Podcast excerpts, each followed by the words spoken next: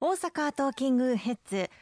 今日の大阪トーキングヘッズは東京にいらっしゃる石川さんとお電話をつないで放送しています。すいません。電話の参加になりましてどうぞよろしくお願いします。よろしくお願いいたします。石川さんあの私たちが初めて体験する出来事ということで冷静な判断が必要ですけれども、経済的に困窮していらっしゃる方も本当に数多くいらっしゃいますよね。はいさまざまな経済対策そして給付金制度なども発表されていますがまずは事業規模108兆円の緊急経済対策打ち出されましたね。はいあのこれまでもあの政府与党として今回の新型コロナウイルスに対する緊急対応策、まあ、第1弾、第2弾と2月以降随時あの発動してきましたけれども今回の新型コロナウイルスによる経済的な影響があまりにも甚大であるということそれからこのまん延防止を一刻も早く政府としても徹底していかなければいけないことということから今回、新年度に入って、まあ、異例のことではありますけれども早々に大型の補正予算を組むことになりました。あの先日4月の7日の日に緊急事態宣言が出された日と同じ日ですけれども臨時閣議でこの感染症に対する緊急のま経済対策として総額事業規模108兆円の過去最大の経済対策を打つということが決定の運びとなったところなんです。詳しく教えていただけますか？はい。あの生活に困っている方々あるいは中小企業小規模事業者の方々に対する大型のまあ現金給付を行っていくことあるいは社会保険料のまあ支払いを猶予していくことさらには医療提供体制の整備をしていくことから治療薬の開発をしていくこと全国的にまあ全世帯へのまあ布マスクを配布をしていくこと等々、まあ、大変多岐にわたる経済対策になっております。これまであの公明党としても、まあ、現場の声をいただきながら本当にあの困っていらっしゃるあの方々のお声あるいは事業者の方々のお声たくさんいただいてまいりましたのでこれを提言として政府にあの申し入れてまいりましてこれが大きくあの盛り込まれた内容とさせていただくことができましたあのこれを、まあ、実現するための必要経費を組む補正予算案も合わせて準備をしておりまして、はい、一日も早い成立に向けて国会の審議に取り組んでまいりたいと思っております。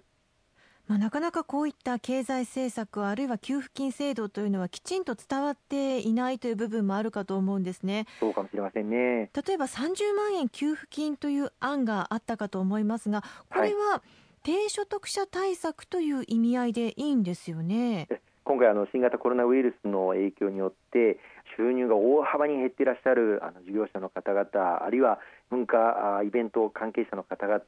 あるいは飲食関係者の方々あのたくさんいらっしゃいますこうしたあの世帯主の収入が大幅に減少した方々に対して1世帯当たり30万円のまあ現金を給付するという対策が今回の新たな経済対策の中に盛り込まれたところなんです。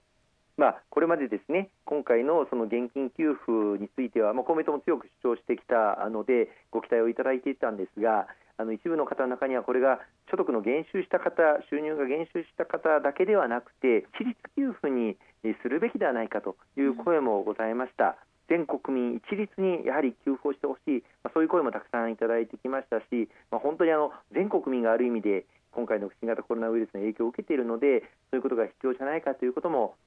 あの検討されたのは事実です。ただ、まあ、結果として実は2009年のあのリーマンショックが起きた時に行われた定額給付金ということをやったことがあるんですけどあの時は全国民の方々に対してお一人1万2000円ずつあの給付をしたんですが、はい、あ実はそのあの時の定額給付金は給付までに非常に時間がかかったんですね、発表されてからあの実際に給付が本格化するまで半年近くあのかかってしまったということもありましてあのそういったことも反省を踏まえて今回はとにかく迅速に本当に必要とされている方々に給付金をお届けできるようにしようということで収入が大幅に減少したあの方々に1世帯当たり30万円を給付するということにあのしたものだということをご理解をいただければというふうに思います。5月にも給付をあの始めていくということで、え、そういうスケジュール感で今取り組んでおりますので、まあ、残念ながらあの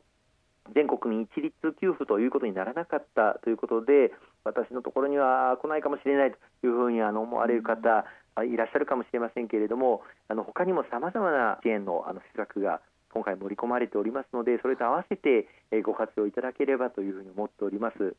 やはり正しく理解をして正しく利用するということが大切ということなんですね。そうですね。あの今回あの生活に困窮されていらっしゃる方々たくさんいらっしゃいます。例えばあの学校の休業があの続いていることで、うん、えー、お子さんをあのご自宅で面倒を見なければならない。こうしたことでの負担が増えていらっしゃる方もいらっしゃいますしまたそのことによって仕事を休まなければならない、えー、そういうご家庭も多いのではないかというふうに思います。こうしたあの学校が休みのことで仕事を休まざるを得ない方々に対する支援金、助成金というものもございますしまたあの生活が成り行かなくなっているといった方々に対する緊急小口資金というこれはあの全、市町村の社協が窓口となって行っているものですけれども最大20万円まで融資を受けることができるこういった制度もございます。さらにはあの今回の新たな経済対策では中小企業の方々に対してこれもあの大幅に中小企業の収入が減少している場合に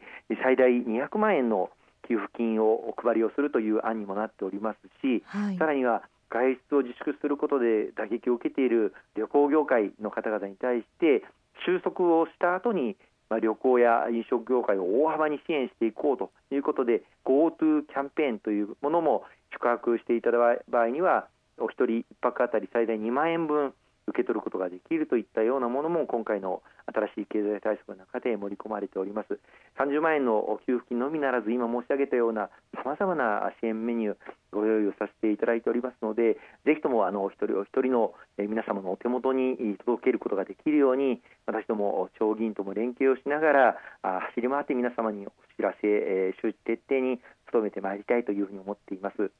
私たち自身もやはり正しい情報をちゃんと自分から正しいところから取っていくという行動も必要になってきますね。そうですねあの厚生労働省あるいは経済産業省のホームページにこうしたさまざまなあの支援策掲載をされておりますのでどうかあのご覧をいただければというふうに思っておりますしまたあの必要あればあの私の事務所まであるいは、えお近くの公明党の議員までご連絡をいただければこうした支援策におつなぎをさせていただくことができますので遠慮なくご連絡をいただきたいというふうに思います。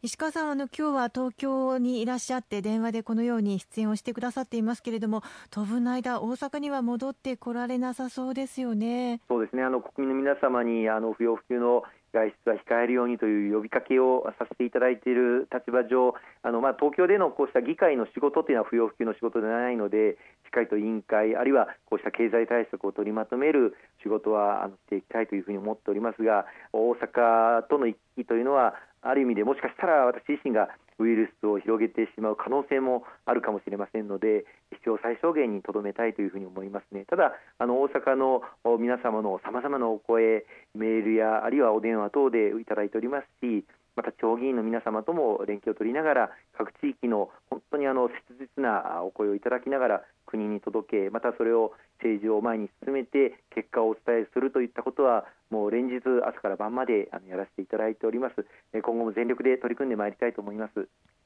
番組に関しては少しあの頼りないですけれども石川さんが戻ってこられるまで私がしっかり守っておきたいというふうに思いますので大変お世話になりますがよろしくお願いします。何としてもこの難局をしっかり乗り切っていけるようにあの国民の皆様ともに前に進んでまいりたいと思いますそうですね。ということで、石川さんとはここまでになります。石川さん、来週もどうぞよろしくお願いいたします。はい、どうぞよろしくお願いいたします。あのしっかりあの頑張ってまいりたいと思いますし、一日も早く4月の半ば過ぎにはこの新しい経済対策の補正予算成立をさせるべく全力を尽くしてまいりたいと思いますまた詳細について来週もご報告させていただきたいと思いますのでどうぞよろしくお願いいたしますお忙しいと思いますがくれぐれもお体にはお気をつけください。ありがとうございます。今週もありがとうございました